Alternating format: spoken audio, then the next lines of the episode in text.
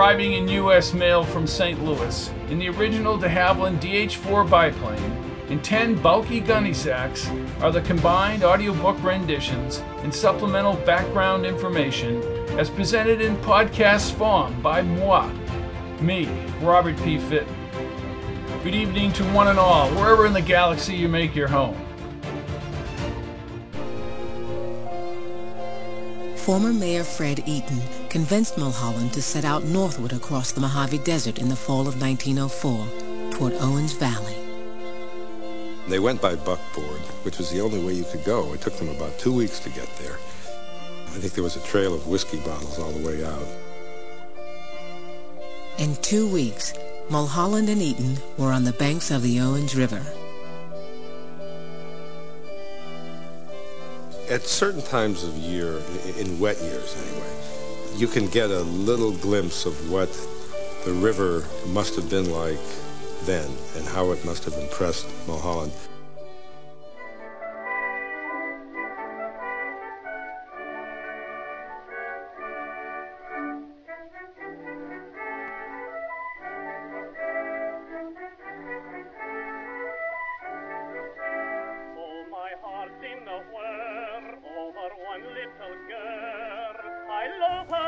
Can you imagine?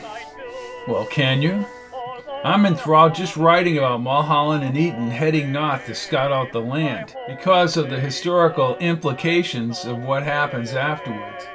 But can you imagine you're back in time, you're Mark McKenna, and the entirety of what was your history is about to change. You are on a time clock of such, in a wild attempt over the Mojave Desert to prevent the fiend Nieeko Mauro from destroying the modern world. In this audio, there are minimal sound effects designed only to contribute to the setting's ambiance. Eaton and Mulholland, two men with a historic agenda, and McKenna's order for Nieeko shoot to kill. For Commander Mark McKenna, a chance meeting with a woman that he finds compelling, working in the mess hall. I'm Robert P. Fitton, and episode 3 of Time Portal Alpha begins now. Chapter 8 The High Desert near Mojave, California. September 25th, 1904. The future battle fought in the past. Big blue sky formed a seemingly endless dome above the desert expanse. McKenna, now in a light shirt and brown trousers, sat with Steuben atop the rocking buckboard. He held the horse reins and looked down at the treeless, rock strewn landscape toward the distant brown, convoluted mountains to the west. The air remained mild even in the high desert.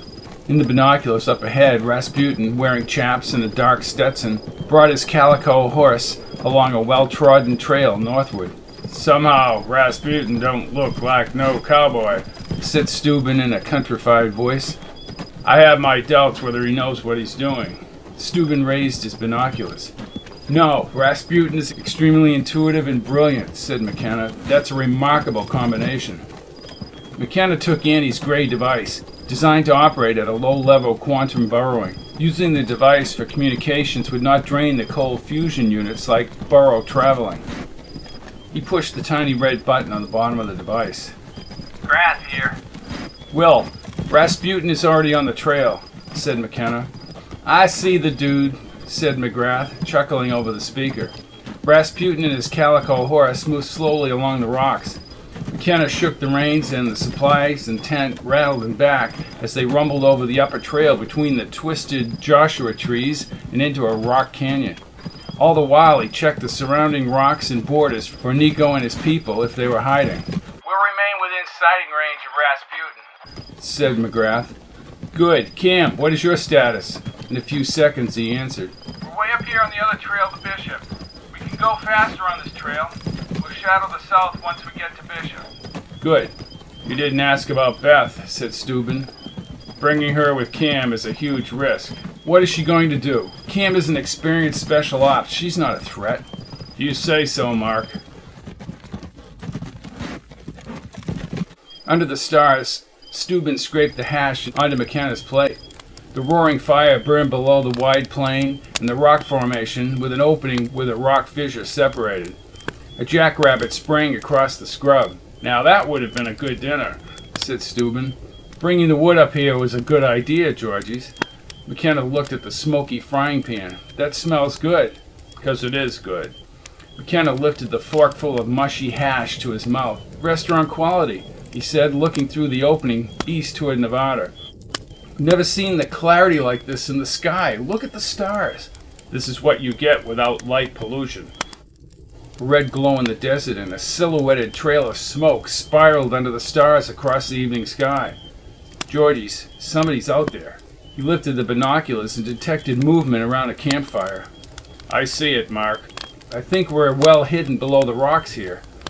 He pushed the button for McGrath's device. McGrath answered a few moments later. You guys looking for a good meal? We've had good meals, said Steuben. McKenna peered around the rocks again.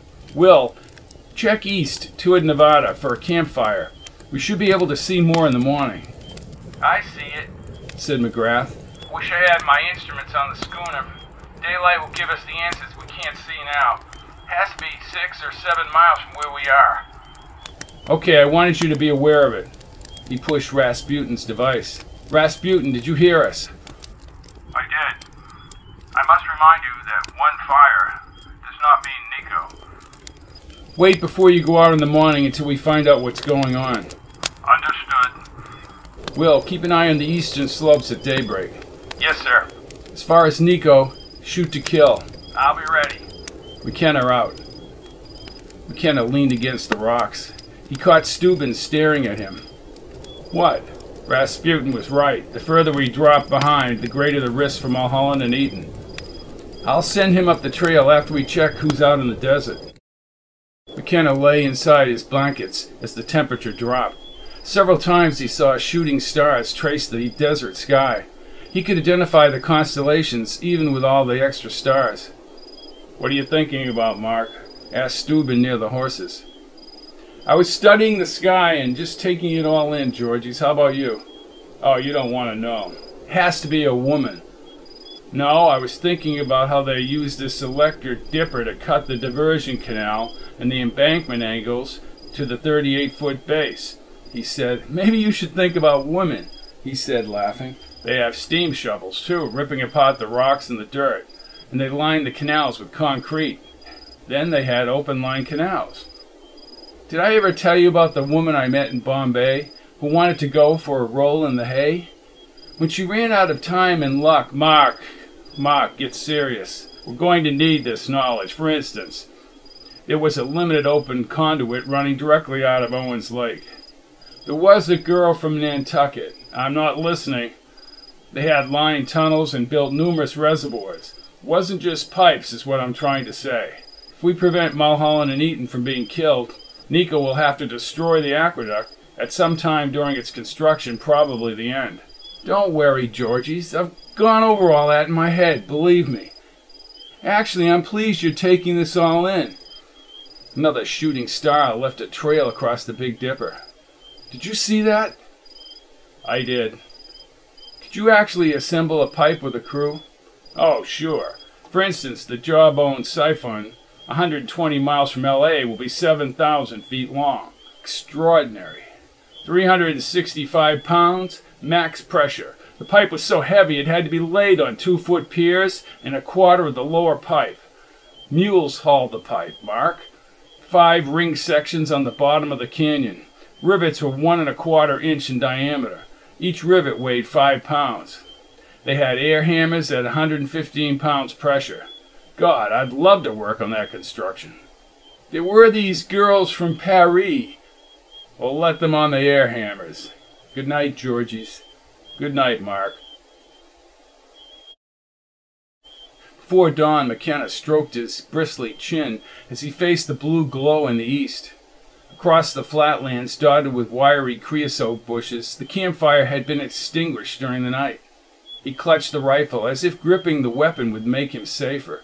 Perhaps the fire had belonged to mere travelers. Why would Nieeko, with all his resources, go out into the desert to chase Mulholland and Eaton when he could emerge from the Oversea? Or could he? With more limited resources than Time Portal Alpha, popping in and out of the Oversea might not have been an option. I didn't know you were a sunrise watcher, Mark, said Steuben as he walked up to the ledge. I was wondering why my breakfast wasn't ready. Don't worry, I've got another round of hash. For joy. Daybreak will be in less than an hour. A little lighter, and let's start moving toward that campfire location.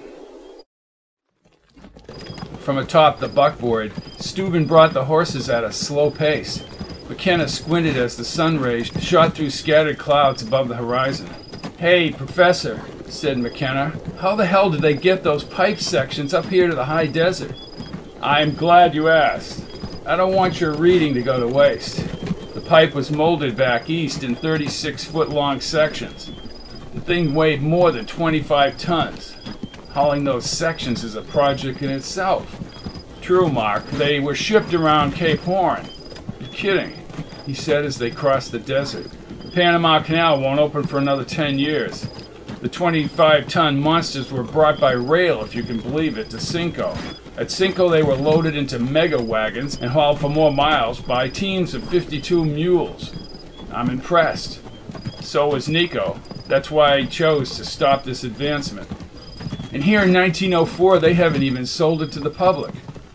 Annie's done some research on that. A rifle shot echoed from the rocks far to the west. What the hell is that? shouted McKenna, grabbing his rifle. His device buzzed. What happened, Will? We came under fire from the ridge, said Annie. Will's been hit. Is he all right? McKenna shook the reins and sent the horses trotting toward the ledge a few miles ahead.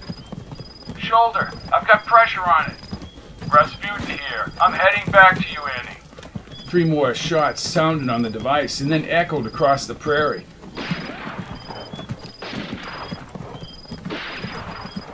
We need to secure that ridge first.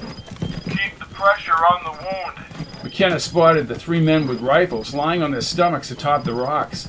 Stop this buckboard, yelled McKenna as the horses slowed. McKenna leaped into the dirt and got down on one knee. He lifted the binoculars. The large frame Gaudet and two smaller men, Hunter and Perez, had rifles aimed toward Annie and Will.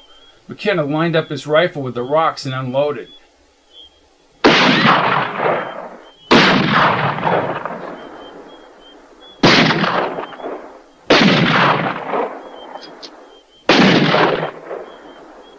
Immediately, they all scattered like a flock of birds off the rocks. Less than a minute later, all three were on horses and paralleled the ridge north as McKenna fired again. They got away, all three of them Gaudet, Hunter, and Perez. McKenna climbed on the buckboard and spoke into the device. They're off the rocks. We're coming over there right now. Damn them. They know we'll be back there, Mark, said Steuben. I knew it he shouted. Nieeko sent them out as mercenaries.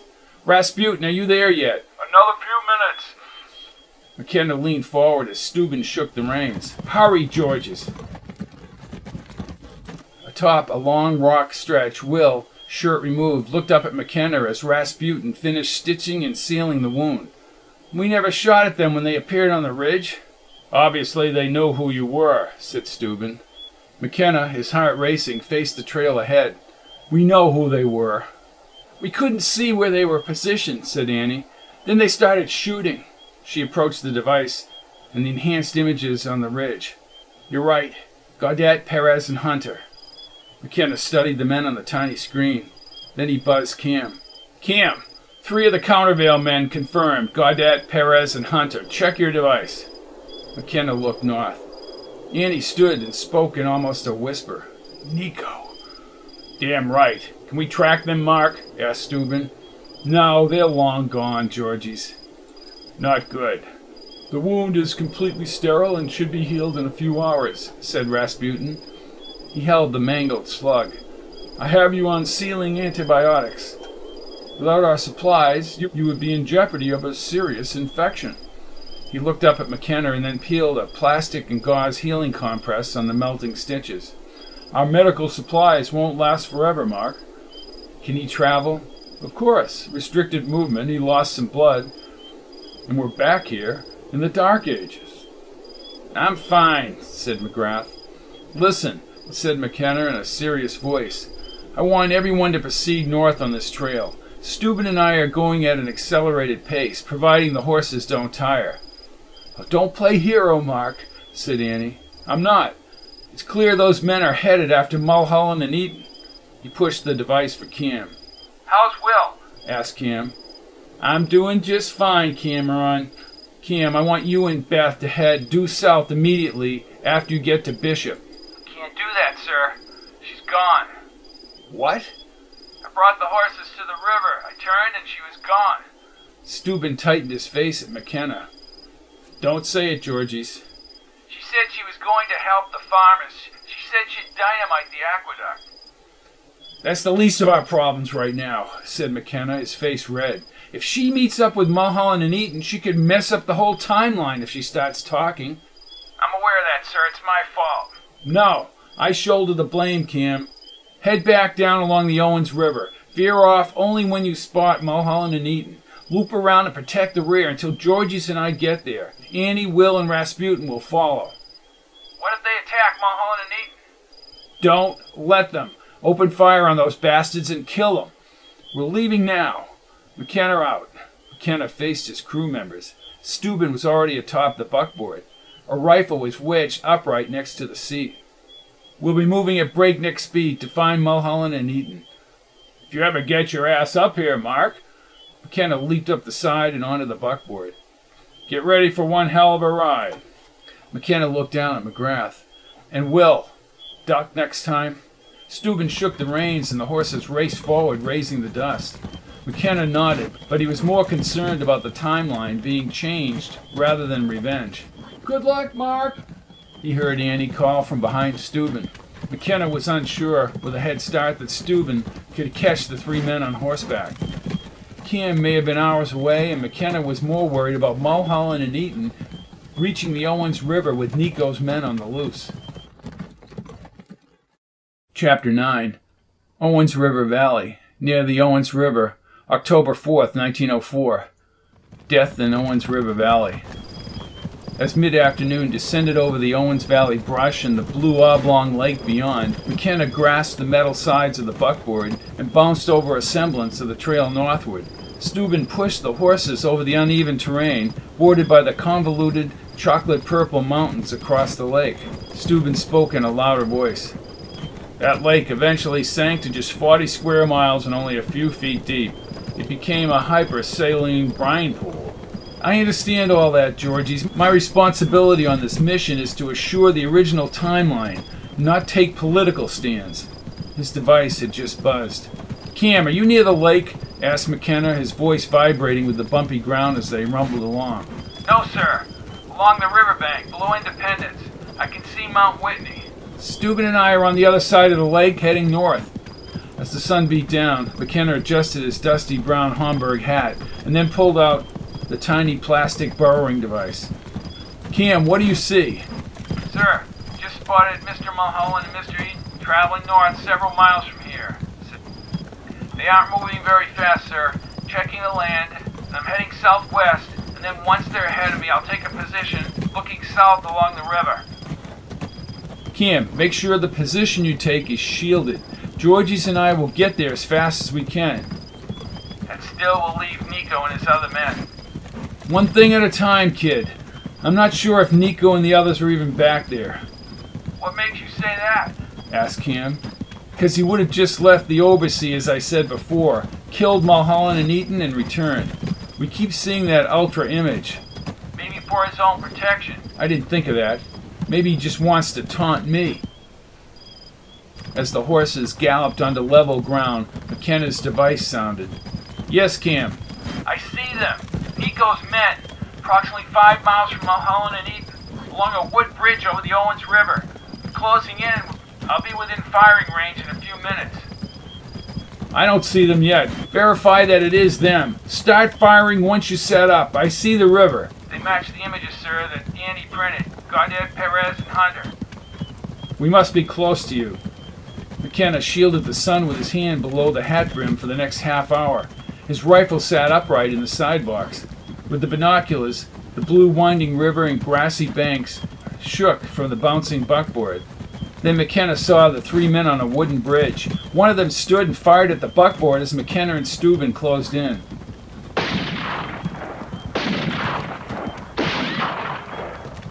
The horses neighed upward, and Steuben brought the wagon behind a boulder to the right. Let's go in on foot. Cam's gun barrage started down the narrow, winding river. All three of Nieeko's men were pinned down on the bridge ahead. They kept looking back toward McKenna and Steuben. The big man, Gaudet, limped back to his dark horse and pulled out a pouch from the saddlebag. McKenna stood, aimed, and fired three times, buckling him at the knees. Gaudet fell forward with the pouch. It was at that time Steuben shot the lean framed hunter running from the bridge as he fired his rifle. The last man raised his rifle at Cam in the grass, fired, and then retreated. Cam shot him, trying to escape near his horse, and then waved at McKenna in the sunlight atop the bridge. All three men were down. Let's make sure they're dead, said McKenna. McKenna jogged forward into the tree grove. He pushed the man with the blue checkered shirt, Hunter, whom he had worked with years ago. Hunter had an ice death stare. Gaudet and Perez are dead, said Steuben. So is Hunter. What a waste. McKenna stared at the dead men and said nothing. Then he walked up to Steuben. Never good when somebody dies, said Steuben. These men were gifted scientists who followed Nieeko Mauro. We need to bury these men, said McKenna in a low voice. I'll start digging the graves. Call Annie and tell her what happened. Hopefully they'll be up here soon. I'll ride forward and track Mulholland and Eaton. Make sure no one else is back here. Mark, protect those men. We'll catch up with you. As Steuben waited back at the bridge for Annie, Rasputin, and McGrath, McKenna caught up with Mulholland and Eaton far away from the bridge. In the late afternoon, near a river bend, Mulholland, mustached and in his dark shirt, scooped up some of the river water to his mouth. Then he looked up at the spectacled Eaton and nodded. He gazed into a surveyor's transit. Both men then walked along the grassy riverbank. Eaton pointed downstream. McKenna leaned his head against his horse as the horse slurped the river water. He rubbed his eyes and weighed Nieeko's strategy. Killing Gaudet, Perez, and Hunter would mean nothing to Nieeko. There could be dozens of operatives lurking here in 1904. And where was Nieeko himself? McKenna propped the rifle between his arm and his shoulder as he reached into his saddlebag and removed a beef jerky. He peeled back the covering, munched, and then lifted his canteen.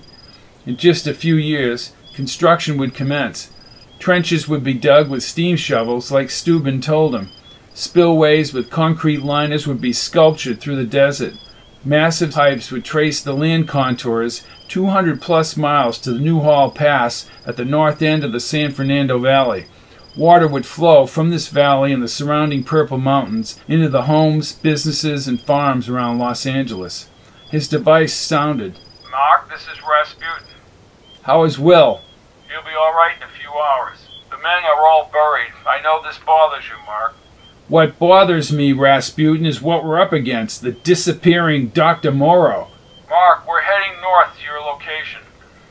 I'm sighting Mulholland and Eaton with my binoculars. They're walking along the Owens River. Hold your position, Rasputin. I want to make sure no more of Nieeko's men are coming up the river. We don't even know if Nieeko knows Gaudet and the others are dead, Nieeko has the ability to send more individuals back here. said Rasputin. Maybe. He may still have a schooner like vehicle. What we're going to have to do is return to our own schooner and move forward in time. If the original timeline is changed, Has taken some other action ahead in time. said Rasputin. Exactly. If he wasn't in the oversea, he may have vanished. I know I'm getting into metaphysics here. I think it's pretty accurate. Kenner watched the animated Eaton as Mulholland listened on the riverbank. So much was riding on the success of these two men. There would be fast dealing, and many men made fortunes, but McKenna kept returning to his duty to restore the previous timeline. His anger at Nieeko surged. I'm going to stay a distance from Mulholland and Eaton as they scope out the area. We'll eventually, when they're safe, go back to City Hall and enter the schooner. I feel it's too dangerous to enter the oversea from up here. Nieeko could spot it. I don't even think he's back here. Look, I'll trail Mulholland and Eaton and we'll rendezvous in approximately 48 hours. We'll get underway for a forward advance in time as soon as possible. Understood, Mark. Rasputin out. Coyotes, or maybe the wolves, howled near the river. McKenna sat up under the stars. The commotion moved north, as if they were fleeing. Then he kicked away his bedroll and drew his gun. He knew that Mulholland and Eaton were camped about a mile down the river. The howling ceased as he moved along the rocks. He panned the gun over the sparkling, moonlit water. Hello, Mark. McKenna spun around. The bearded Nieeko, in a bulky coat, stood 20 feet back along the rocks. Nieeko wore a floppy gray hat and a purple rose in his coat lapel. I have to compliment you on your tenacity, your bravery, and your courage. Shut up. McKenna stepped closer. Nieeko looked as if he were in real time. You have three men dead, Mauro. What about them? Everyone is expendable. Reality has a bitter taste, said Nieeko. You're an amoral fool, shouted McKenna as he pointed the gun at Nieeko. Who's immoral now? Ha ha ha! you have no power over me. Another ultra image, you look real to me. Improved. McKenna pointed his pistol. Mulholland and Eaton will return to LA where they'll garner public support and fund the Los Angeles Aqueduct. Don't worry, Nieeko. I'll bury you up here. Hopefully, the wolves won't get to your body. You don't have the guts to shoot me. Your time is up. McKenna fired three times, but Nieeko appeared unaffected. Having trouble, Mark? You perfected the Ultra image. McKenna stumbled forward and straight through Nieeko's image. You're back on Phobos. No, I am not. Come find me, Mark, said Nieeko as he turned. Come find me. I'll kill you. No, you won't. And this aqueduct will never be built. So, what you do is you send more people back to kill Mulholland and Eaton. I'm planning something far more spectacular for you, Mark, and for this project. McKenna lowered his gun. You seem to have an unusual animus against me. Nieeko's image glowed in the night air. Do you know what it's like to have your whole career, your whole life destroyed? And you think I did that? demanded McKenna. You're insane, Mauro, and you don't even have the courage to face me head on. You hide back in time somewhere. You're a dead man. You live at my convenience, and the only reason you're alive right now is so that you'll pursue your futile quest to stop what I will do in this timeline. Nieeko clamped his teeth as his temper boiled to a furious crescendo. He shook his slazer extension from his severed hand and spewed a lethal red slazer beam toward McKenna. McKenna leaped onto his stomach. The slazer beam passed through McKenna with no effect and dissipated in clumps across the desert darkness. Nieeko had activated the slazer from another time period. Nieeko's voice echoed in the night. When you meet me in person, Mark, this laser beam will slice you into a thousand pieces. With his final words, he disappeared as if he were fading out of a movie scene. McKenna hyperventilated on his stomach and pulled out a device to buzz Rasputin. Rasputin, Rasputin. said his officer in a low voice. Rasputin, Nieeko's ultra image just appeared here in my encampment. He claims he's going to try again to destroy the aqueduct. He's in the future somewhere. We mustn't open the oversea. We must burrow back at the city hall. I agree. Opening the oversea here would alert Nieeko to its location. It's critical that we locate the time and place of Nieeko's attacks on the aqueduct. The only way to do that is to head forward in time and determine when the present timeline changes. Chapter 10 The Schooner Samos, inside the oversea dimensional bubble, Los Angeles, California, October 15th, 1904. A second chance for annihilation. Under the schooner's window span, a freshly shaved McKenna, feeling clean and in charge in his uniform, suddenly became mesmerized by the 1904 traffic progression of horses and wagons below the City Hall tower. Occasionally, an automobile chugged along, Even with Mulholland safely in Los Angeles via San Francisco and Eaton on his way to secure bonds in New York City, McKenna felt helpless against the pervasive image of Nieeko, alive but secluded in time. The trip forward in time would be slow and different. Annie repeatedly told him that the data to demonstrate another change in the original timeline could only be found by looking back from a vantage point forward in time. Finding that disruption, the epicenter of change, would require meticulous and persistent work. Cold fusion pods were at 4% when we re entered the schooner, reported Steuben, his back to McKenna in front of the nose cone window span. Then he turned. We came precariously close to losing power and never getting back to the schooner.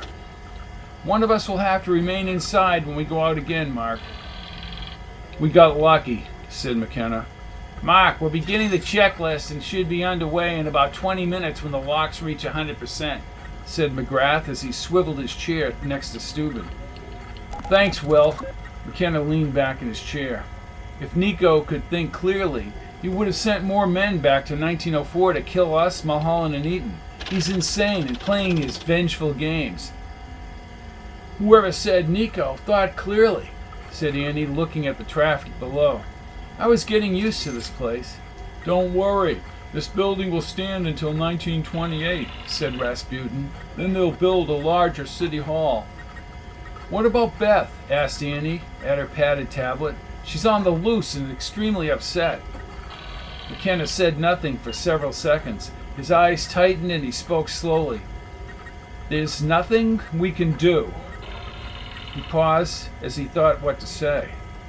We can't stay here and search for her over that vast area. We just have to hope that she fades away on the timeline. Or she could change the timeline, said Kim. She kept telling me that the Owens Valley farmers got scammed. Some did, and the land was changed, said McKenna, alternately looking at the horses and wagons below. That's not our fight, Cameron. Locking into oversea variables, said McGrath. McKenna stood as Cam relayed the data from the secondary seat behind McGrath.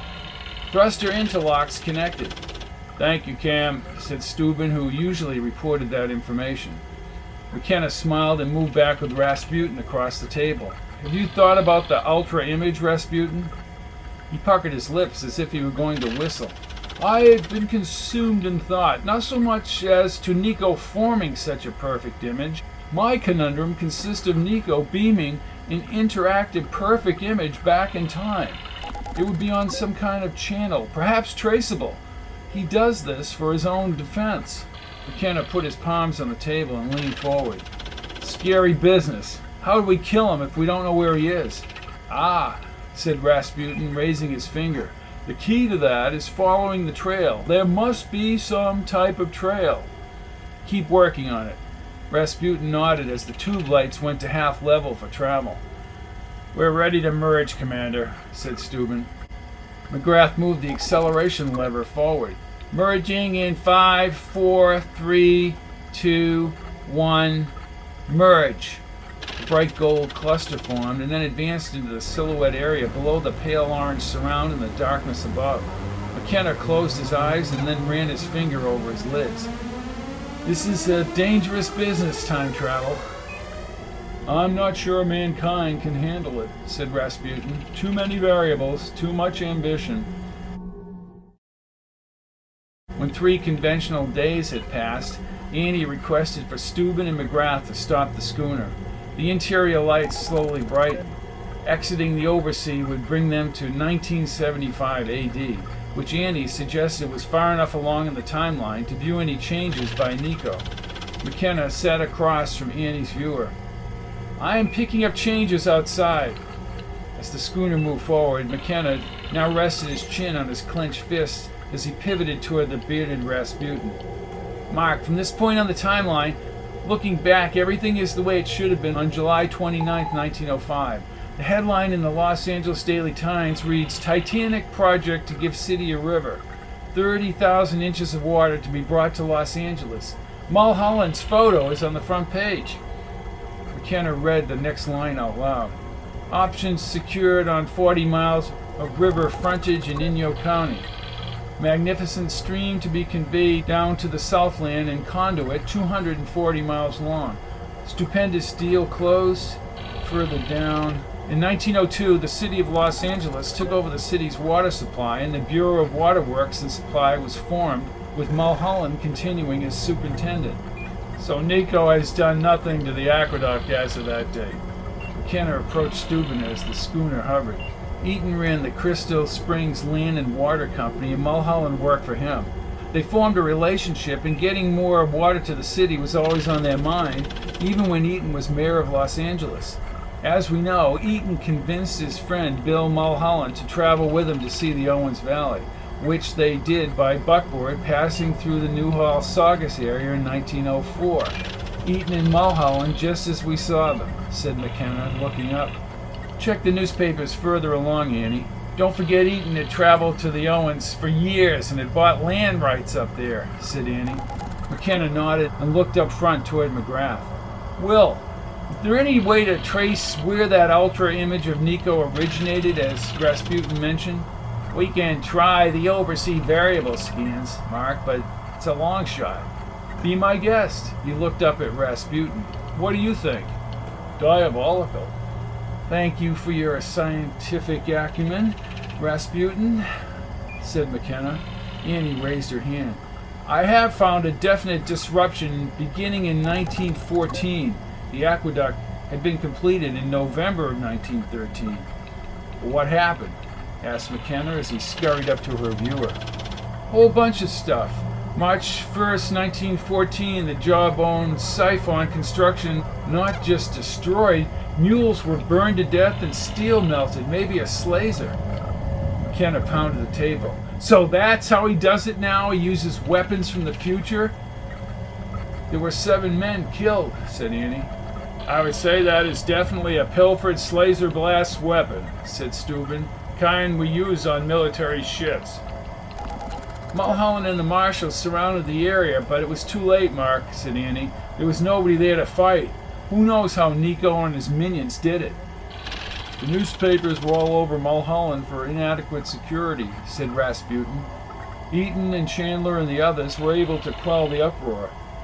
June 16, 1914, said Annie. There's more? Just the beginning.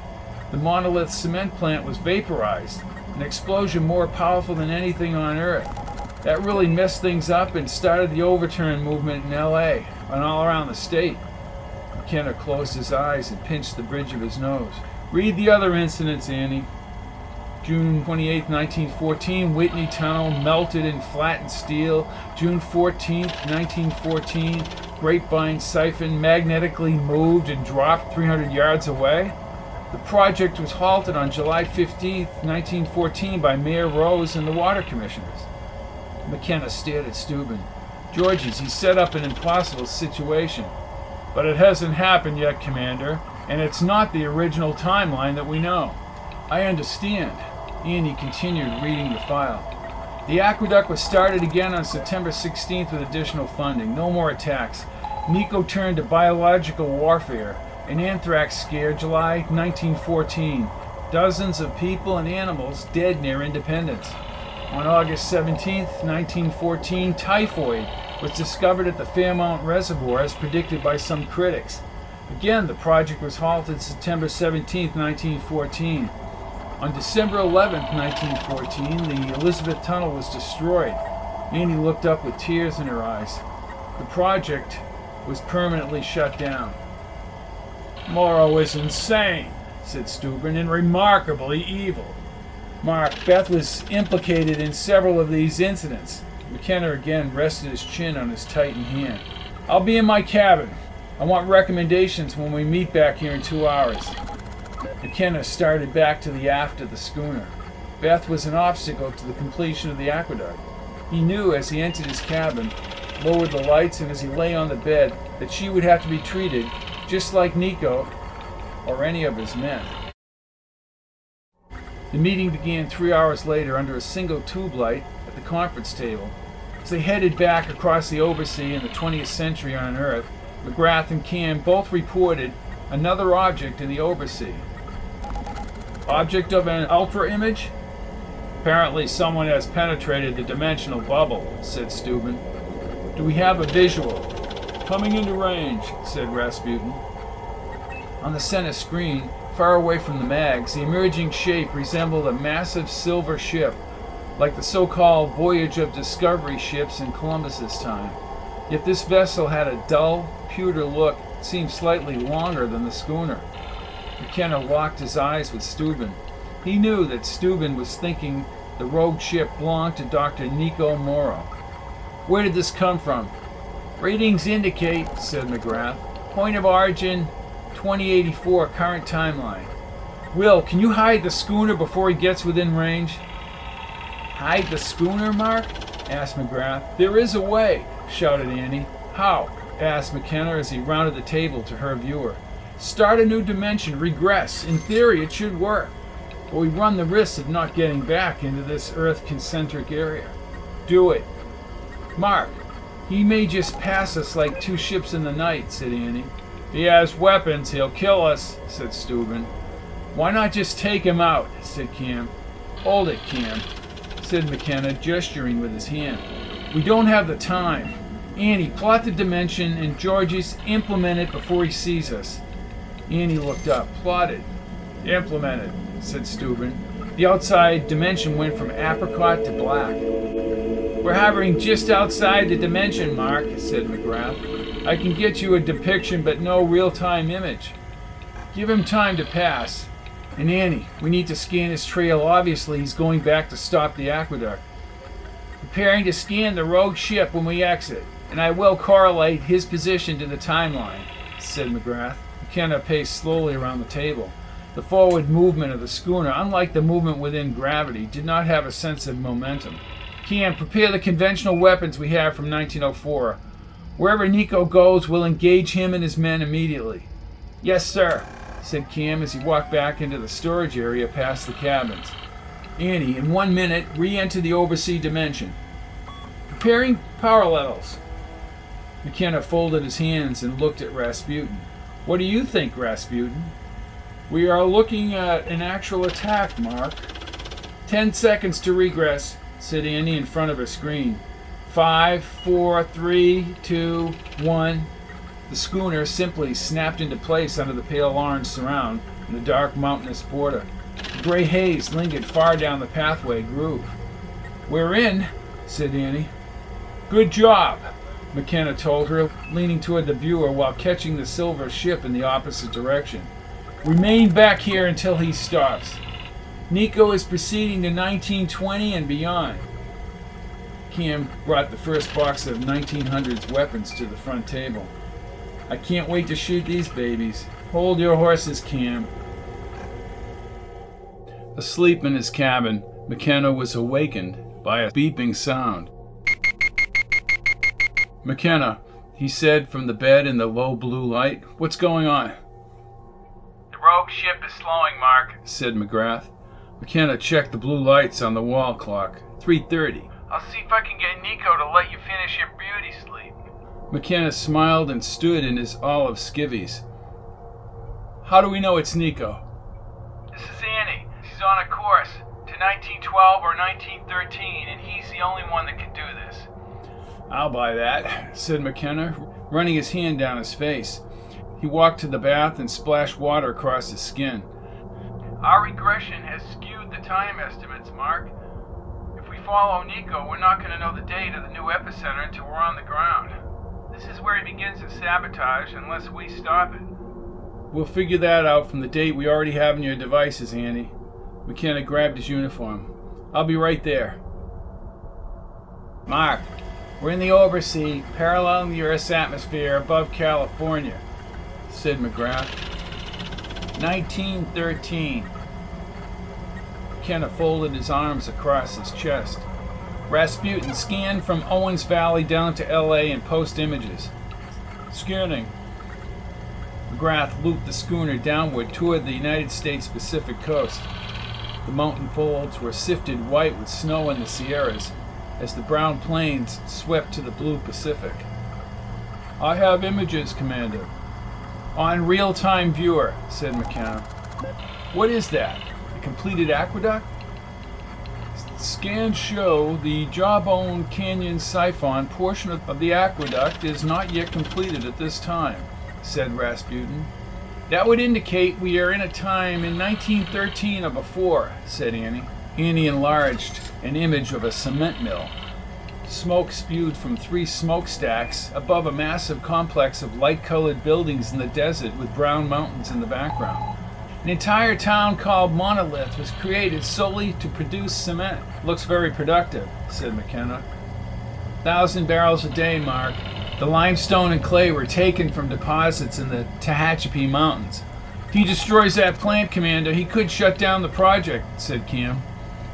Exactly right, Cameron, said McKenna. We need to be on the ground. That would mean working for the chief, quipped Steuben. I wouldn't mind that. I respect Bill Mulholland. Not all of us. We keep people back in the schooner, said McKenna. But I should point out, said Steuben, that jawbone siphon is indeed in this Tehachapi area also. At this point, with the siphon incomplete, the plant would be a more advantageous target said Rasputin. But there's hundreds of points tunnels, reservoirs, canals. I disagree, said McKenna. He's going to wait till the aqueduct is completed. He will. I know he will. He all but told me that. He's sick enough to do that, isn't he? asked Kim, looking up. I suggest an easier access for us, said Annie. The small hill overlooking the monolith plant. From that hill, we can monitor on our reality panels just who's out there. McKenna ran his fingers along Jen's poster. Time is a gift. The average temperature is 52 degrees and gets cold at night, average 31 degrees Fahrenheit. But it looks like it's been a colder winter. Get us warm clothing. We'll get on the ground and be the eyes and ears before Nieeko even gets here.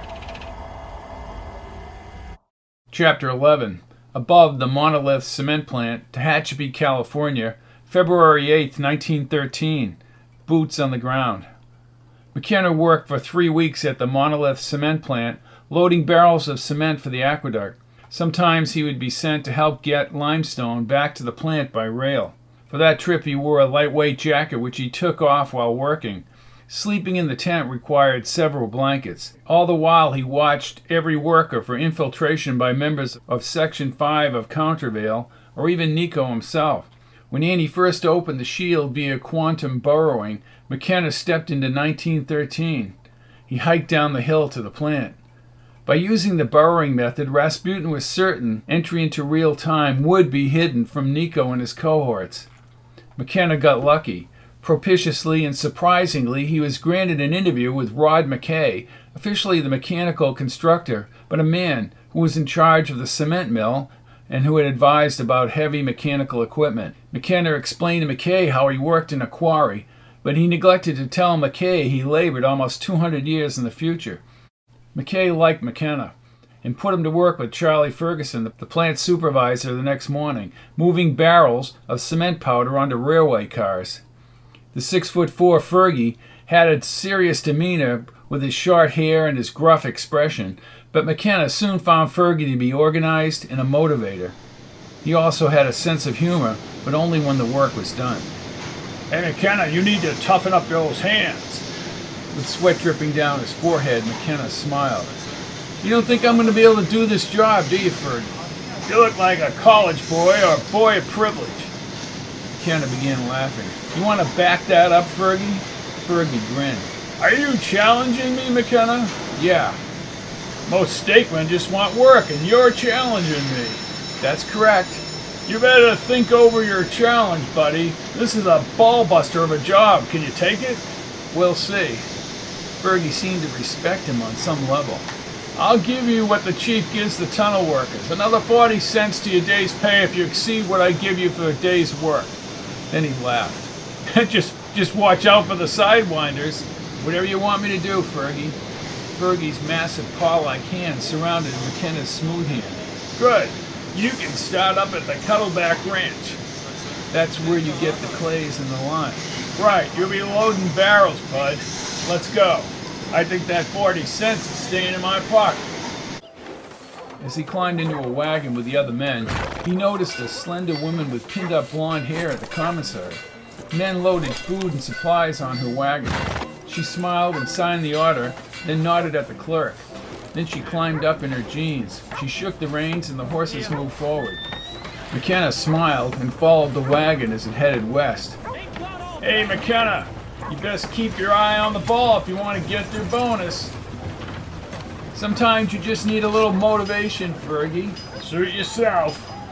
He looked down where the wagon had just crested the hill. I will. The first few days in the hills, lifting the heavy barrels, taxed McKenna's stamina, but as the days progressed, he gained muscle mass and lost enough weight to tighten his biceps. Callus built up on his hands, consistently surprised Fergie with his effort and results.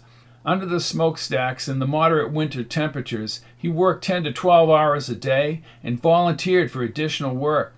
At night, he slept well when the temperature stayed above freezing in one of the quarter tents with the other men working at the plant.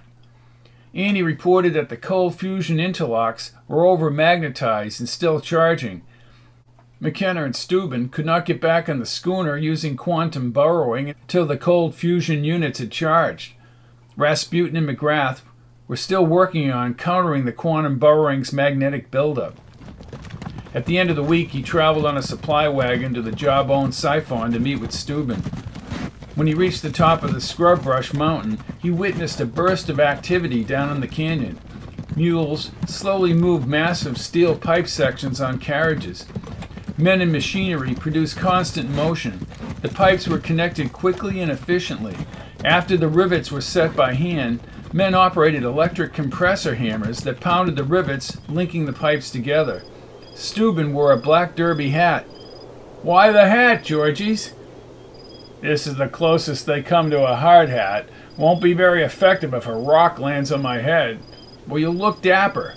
Lifting those rivets, I don't feel dapper. They're five pounds apiece. Wow. I'll trade you, Georgie, for the cement barrels. Six to one, half dozen of the other, Mark. I almost thought we had located Nieeko's men. Why, what happened? asked McKenna. Three men who were burned to death in a siphon at the aqueduct at Cinco. Guy named Ward. Wasn't Nieeko Slazer, was it?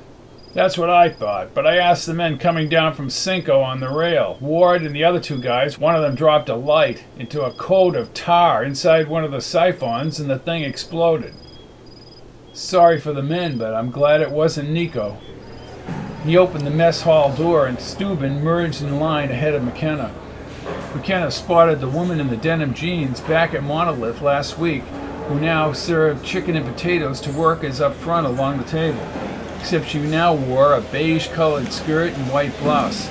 When she first saw him, she looked at him a little longer than usual and went back to serving. Steuben headed down to the table to the right. McKenna asked the woman for coffee as he approached. She lip smiled and then handed him the warm metal mug.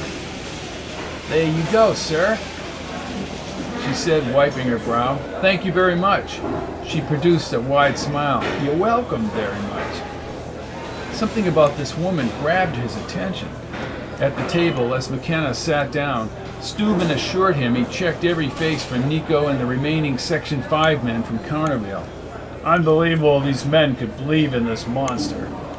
I'm still not sure Nieeko's even arrived here in 1913 at all. McKenna watched the woman with the blonde hair working extremely hard serving the food. She probably helped cook it too. If he exits his ship without quantum burrowing, we'll notice it. I haven't noticed any security on this project, Georgies. There's J.T. Williams, and he has a few men. Tell him about Nieeko and the others if you meet him, and I'll do the same. I should be back during the week. The woman up front spoke to a tall man with dark hair and a large nose. They both hoisted a large pan of potatoes to the rear table.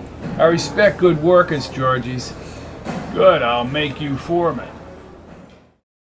A few times a day, McKenna contacted Steuben via Annie's communications device. He met Steuben at the top of the canyon on a Friday afternoon. A stiff wind buffeted the hillside. Steuben's beard had grown dark, and his drawn face and heavy eyelids made him more ominous than usual.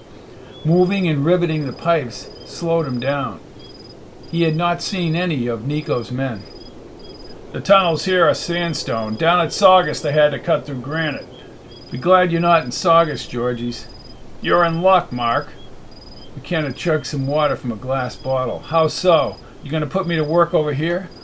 Look down the road, along the sag pipe. McKenna followed the pipe down the hill. What's the story, Georgies? What do you see?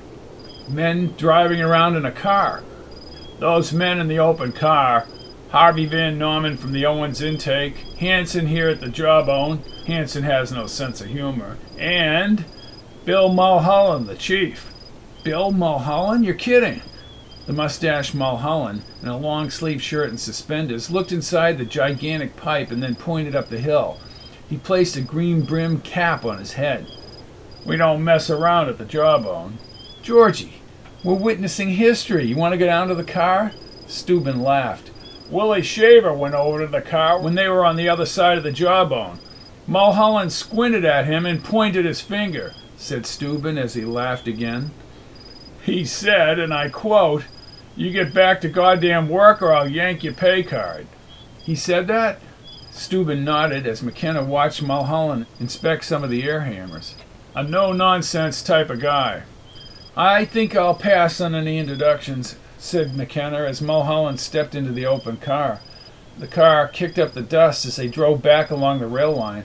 You didn't get your ass thrown off the project. McKenna grinned. No, I did not. Steuben patted McKenna on the shoulder. Now get back to goddamn work. Let's meet again on Saturday morning, Mark. Is the mess hall open? It will be. I like the food here, said McKenna, even though he was thinking of the slender woman behind the table. Thirty cents a meal, you can't go wrong. Good. You sound like you're trying to get rid of me, Georgies. No, we have work to do on another section. We're on a timetable. Come on, you know how important it is to watch all those guys going to dinner. Could be Nieeko's men. All right, all right. With this job, we can keep eating and not put on any weight. At the end of the week, McKenna, next to the Jawbone Canyon, spotted Steuben near an unconnected section of pipe along the Desert Canyon's incline. Steuben wore a dusty hat and a pair of green suspenders that held up his trousers. McKenna gave Steuben the thumbs up sign as he approached. McKenna walked around the humongous section, astounded by the process of connecting the pipe. Steuben told McKenna that a group of mules had tugged this prodigious pipe on a wheel carriage up the desert floor. Welcome back to hell on earth, Mark. I haven't worked this hard since. never. Tell me about it, Georgies. I'm in shape for fall football after loading those cement barrels. Hanson understands the specifications, but not the sweat. Hanson? A.C. Hanson, the jawbone engineer. But Mulholland designed it. The man with Van Norman and Mulholland at the bottom of the canyon. They moved along the pipe's shadow. Exactly. Find it amazing, Mark, that Mulholland et al. are producing a river through the desert. When this siphon is done, it will be gravity fed. He said, pointing to the half complete north side of the pipe. Pressure will be so great it'll go up over the south side and then down to Los Angeles. It's really a sag pipe. Then this is an important portion of the aqueduct. Steuben produced a fish face. There are a thousand critical portions. That's what makes this project so remarkable. More places for Nieeko to attack. If he's even back here. Have you eaten yet, Mark? McKenna shook his head. No, I left right after work. Come on down to the mess hall. The food was good. Two men marched along the tents in the wood constructed bunkhouse area. The commissary sat atop a hill to the right. Even in the late afternoon, teams of mules about 50 yards away moved another massive metal section of pipe south. This project will be done in a month, correct, Georgies? Steuben nodded. March, according to the history books. McKenna squinted at the sun drenched high desert. Those mules are a force. I talked to John Anderson. Who's he? Chief steam shovel operator. But the mules, he said, are more effective. Hanson says that too. I never realized that. His device buzzed in his pants pocket. He hid it in the palm of his hand. Annie's name flashed on the readout. He connected to the schooner. What's the report, Annie? Mark and Georgies, I'm here with Rasputin and McGrath. We've been analyzing a weak signal from up in the Owens Valley, specifically along the Owens River. McKenna furrowed his brow. Correct me if I'm wrong, but Marconi is the only one fiddling with radio at this time, Partially correct. said Rasputin from the schooner. There are many radio transmitters. The problem, Mark, with this signal is that it's on a microwave band. It only lasted seven seconds. That's odd. That type of signal is non existent in this time, said Steuben, shaking his head. He's right. Said McGrath in the background. All of us think Nieeko is up there. I agree. But it's not for blowing up anything, like I said. He'll wait until the water begins flowing from the Owens Valley. This is Will. Mark, we need to get the element of surprise. Go up north and stop them from planting any biological seeds you may also have in mind. Or just kill Nieeko and put an end to his plans, said Steuben. Listen, Will, Rasputin and Cam. I agree with Steuben. I say that if Nieeko was up in the Owens Valley, we get him right now. Andy says that since we were here last in 1904, Mulholland has built real roads, electrical, and phone lines all the way to Owens Valley. I want all of you armed and heading up north. Surveillance and possible engagement. I don't feel comfortable bringing the schooner anywhere near Owens. Nieeko might monitor you. Bring nighttime gear, it may dip below freezing, right away, Mark. said McGrath. I can get you horses and a wagon, added Steuben. I would say they're scoping out the area, said McKenna. Study their faces and be prepared. All of them must be killed. Rasputin, get progress reports to Annie as you move north. Georgie's is keeping an eye on all personnel at the Jawbone Siphon. There's hundreds of people here at the Jawbone, Mark. You've got an eagle eye, Georgie's. And I'm monitoring the monolith plant in the Cuddeback Ranch near Mojave, where they have the lime and clay deposits. Buzz me sometime tomorrow. Good luck, gentlemen.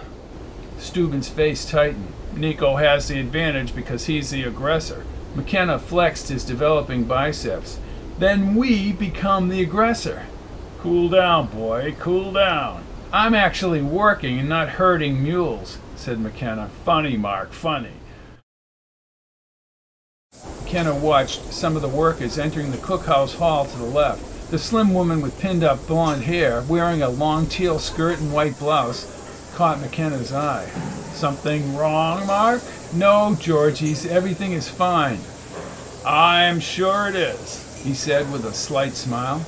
We'll see. Can I get something to eat in this cookhouse, or are we just going to hang out here? Sure, said Steuben, raising his brows. I'll have Cookie get you something. With the men eating supper, the crowd buzz filled the room. Steam billowed out of huge metal pots, boiling potatoes, and the smell of roasted chicken drifted through the air.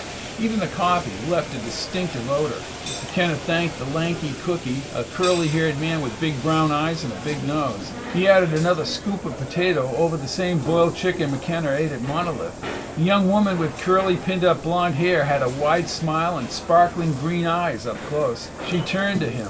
Of all the times he had seen her at the Jawbone Canyon, he hadn't spoken with her. Well, hello there, she said. I believe you like coffee. She wore a white apron over her teal skirt. I do. I guess you people are fully stocked. Yes, indeedy. And do I take that for a yes? She raised her dark brows and smiled. Yes, you may. She poured the hot coffee into a blue metallic mug. Then she handed the mug to McKenna. He gripped both sides. Thank you. My pleasure. What brings you up here to the high desert? asked McKenna. This is a tough job. To answer your question, the project has an entire organization and legal contract, sir. And I think what Mulholland is doing here with this aqueduct is quite extraordinary for California and for the country. I was hired after Joe Desmond. He had the contract with the city, she said as she leaned closer. She wore a silky scented perfume and put her hand next to her mouth as she spoke in a whisper. If you want to know the truth, Joe ran the project into the ground. They had to let him go, and then they raised the meal to 30 cents. I see. She grinned at him. Oh, you do, do you? Of course, said McKenna, finally sipping the coffee. I'm Mark McKenna, by the way. I'm Jane Wilson. Well, actually, Aubrey Jane. She grasped his toughened hand. You, sir, are one hard worker. Your hands are callous hard. McKenna wished he had shaved his bristly cheeks, or maybe not. I work at Monolith. Steuben here is my friend. He makes two dollars a day and bonuses here on the cipher. A lot of us came up here working from mines up north. I know Steuben. Doesn't say much, but works a lot. Yeah, that's him. Take your time, Mark, said Steuben, moving up in line. There he is, man of the hour, said McKenna. Aubrey grinned at McKenna. She poured a mug of coffee for Steuben. Thank you, Aubrey, said Steuben. You're welcome. She smiled a sweet smile that McKenna found very attractive. Can I get you gentlemen anything else? McKenna was tempted to ask her to sit at the table, but his common sense took over. He and Steuben were in a struggle for time, and he needed to remain focused, but she affected him in a very odd way. You're very gracious, Aubrey, thank you. She mouthed the words, You're welcome. Steuben followed McKenna over to the table. McKenna watched Aubrey bebop around the kitchen as she waited on the men in line. I was thinking about Nieeko, said Steuben. You're right. He's going to hit the aqueduct all at once just before the water flows. And I'm wondering if we should go up to the intake with the others. Let Rasputin, Cam, and McGrath handle it. They'll be fully armed. Hopefully Nieeko is out in the open now. That's the other thing. We've only seen ultra images of Nieeko. McKenna drank the black coffee and then smacked his lips. He'll be directing this whole operation against the aqueduct. You can count on it. I hope so. One of the workers hid his dusty hat on his breeches as he headed to the table. Georges, we need you with this section pipe. So much for a break, said Steuben. Buzz me if you hear anything from Annie. McKenna shook his hand and Steuben slipped outside with the workers to the mules. McKenna continued eating again and watched Aubrey stirring something behind the counter. She wiped her brow and then poured herself a glass of water and drank it. Another lady approached from behind the stoves and gestured for her to take a rest. Aubrey wiped her forehead with her apron and then removed the apron and set it on the counter. As she rounded the counter in her teal skirt, McKenna waved, and to his surprise, she moved toward his table. Her perfume trailed behind. Have a seat, said McKenna, standing. You want some more water? Thank you, sir. McKenna poured the water from a metal pitcher into a cup. It's hot by that oven. You sound like you're from Missouri or the Midwest. Really? She was one of those people who had eyes that reflected her emotions. I spent time in Oklahoma and then moved out to California. I'm from Ohio. What are you doing up here, Mr. McKenna? She said, folding her hands. California is the land of opportunity. That it is. McKenna folded his hands. What brought you to the project? Well, I was a Harvey girl, she said, sitting up proudly. Really? asked McKenna, but he did not know the term. Yes, sir. I answered the Harvey girl ad at the Bisonte in Hutchinson, Kansas, and got the job. I'm not surprised, said McKenna, enjoying her company. Bless your heart, Mr. McKenna, you have no idea what I'm talking about, do you? Miss Wilson, you are 100% right. Tell me about the Harvey girls. She looked back toward the line. Well, I only have a few minutes, but let me see if I can summarize what it means to be a Harvey girl. You must be between the ages of 18 and 30 to be a waitress at a Harvey house and his restaurants. You have to be unmarried and of good character. We signed a year long contract and lived near or in the Harvey house. My supervisor was a Harvey girl with the longest tenure. We had to be pleasant. You are? Why, thank you. And provide efficient service. After Kansas, I traveled to the Needles and worked in El Garces while it was brand spanking new. And then in 1911, I worked at the Harvey house called Casa del Desierto in Barstow. Very busy place. That's a very good accomplishment. Thank you. But there's one more. The Morrissey Hotel in Mojave had a Harvey house too. In an old two story railroad depot, complete with Harvey girls, all of us wore a black dress, definitely no more than eight inches above the floor, and a starched white apron, black opaque stockings, and black shoes. Now you have a teal skirt. That I do. She placed her upper teeth on her lower lip as she tilted back her head. Will you be coming back over to the jawbone, Mr. McKenna? I believe I will, Miss Wilson. Her eyes lit up. Oh, good. It was nice talking with you. McKenna stood up and shook her hand. We'll talk again when I come to visit my friend Steuben. I would like that. She smiled and headed back up front. McKenna watched her before he turned to the table. He found her quite remarkable. Over the next five days, McKenna and Aubrey developed the routine of meeting at the table during her break. Most of the conversation revolved around themselves, likes and dislikes, as well as politics. What he found was how much they laughed together and genuinely liked each other. McKenna stood as she went back to work behind the front table. To his right, a man about his size, with a wide brimmed white hat and prodigious black mustache, waxed at the ends, walked up to him. His voice was clear and his words were sharp. His Adam's apple bobbed up and down when he spoke. I'm J.T. Williams, he said, extending his hand. Mark McKenna, replied McKenna, grasping his callous hand around J.T.'s smooth hand. Mr. McKenna, I'm the lead detective on this project. Wanted to let you know that there's a troublemaker named Beth Daniels up north who mentioned your name. McKenna's stomach turned. I know Beth. I used to go out with Beth a long time ago, Mr. Williams. JT. Well, she's threatening to do damage to our project, Dynamite. Why? asked McKenna. I thought you might enlighten me on that subject. I haven't seen her since 1904, JT. She ever mentioned blowing anything up? McKenna shook his head. No, sir. There wasn't any project back in 1904. Where are you from, Mr. McKenna? Los Angeles and Ohio. I worked in the silver mines up in Nevada. Keep a sharp eye out for Daniels. My office is out at the hospital at Cinco along the rail line. We'll have some whiskey at the 18 Mile House. I have men who are my eyes and ears. I'll pay you if you find out information for me. I'd be glad to do that. We worked too hard for this aqueduct to be attacked. I agree. Be seeing you around, said JT, shaking his hand again, and he left the mess hall. McKenna looked over at Aubrey, scooping out the potatoes. She waved with her other hand.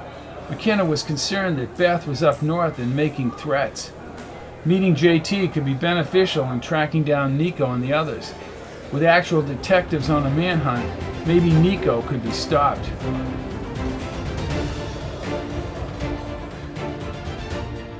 Aubrey Jane. I'll leave it at that for now. As for Beth Daniels, she's broken away and is now threatening the aqueduct. No sign of Nieeko, and McKenna believes that his transmission has come from the future. Aubrey Jane. Aubrey Jane. I'm Robert P. Fitton, in line to get a meal at the mess hall as a part of that stupendous project called the California Aqueduct. An extra scoop of potatoes, please.